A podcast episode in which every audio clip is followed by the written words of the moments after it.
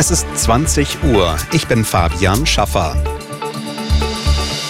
Zwei Tage hat das Bundeskabinett auf seiner Klausur auf Schloss Meseberg zusammengesessen. Die Spitzen der Ampelkoalition sprachen nach dem Treffen von guten, konstruktiven Gesprächen. Konkrete Lösungen zu aktuellen Streitthemen wie dem Verbrenner aus oder dem Ausbau von Autobahnen gab es aber nicht. Kanzler Scholz sprach von einer Annäherung in Streitfragen. Das, was stattgefunden habe, sei ein fühlbares Unterhaken, so Scholz. Gemeinsam sei man überzeugt, in kurzer Zeit verschiedenste Vorhaben zum Abschluss zu bringen. Wir müssen und wir wollen mehr Fortschritt wagen. Wir brauchen mehr Tempo und wir brauchen Zuversicht.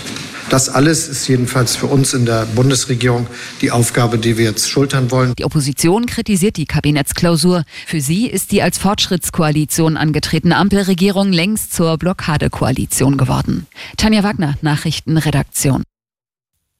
Der Klimawandel wird wohl teuer. Einer aktuellen Studie zufolge könnten auf Deutschland bis zur Mitte des Jahrhunderts Kosten von bis zu 900 Milliarden Euro zukommen. Die Bundesministerien für Umwelt sowie Wirtschaft und Klimaschutz haben die Untersuchung heute vorgestellt. Die Kosten von Extremereignissen wie Hitze und Hochwasser würden den Modellen nach deutlich steigen.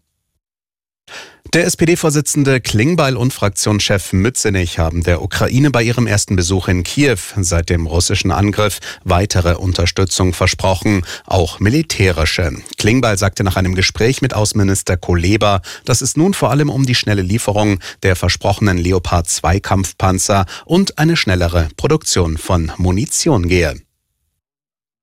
Im Prozess um den Dreifachmord von Starnberg hat das Landgericht München lange Jugendstrafen verhängt. Der 22-jährige Hauptangeklagte wurde zu einer Haftstrafe von 13 Jahren verurteilt. Ein Mitangeklagter bekam acht Jahre und sechs Monate. Das Gericht sah es als erwiesen an, dass der Verurteilte vor gut drei Jahren einen Freund und dessen Eltern erschossen hat. Sein Komplize hatte ihm bei der Planung geholfen und ihn zum Tatort gefahren. Bei Twitter sind heute weitreichende technische Störungen aufgetreten. Diese wurden offenbar von der durch mehrere Entlassungswellen personell stark geschrumpften Technikabteilung selbst verursacht, hieß es. Für etliche Anwenderinnen und Anwender erschienen die Inhalte noch wie üblich. Allerdings wurden Fotos und Videos in Tweets nicht korrekt angezeigt.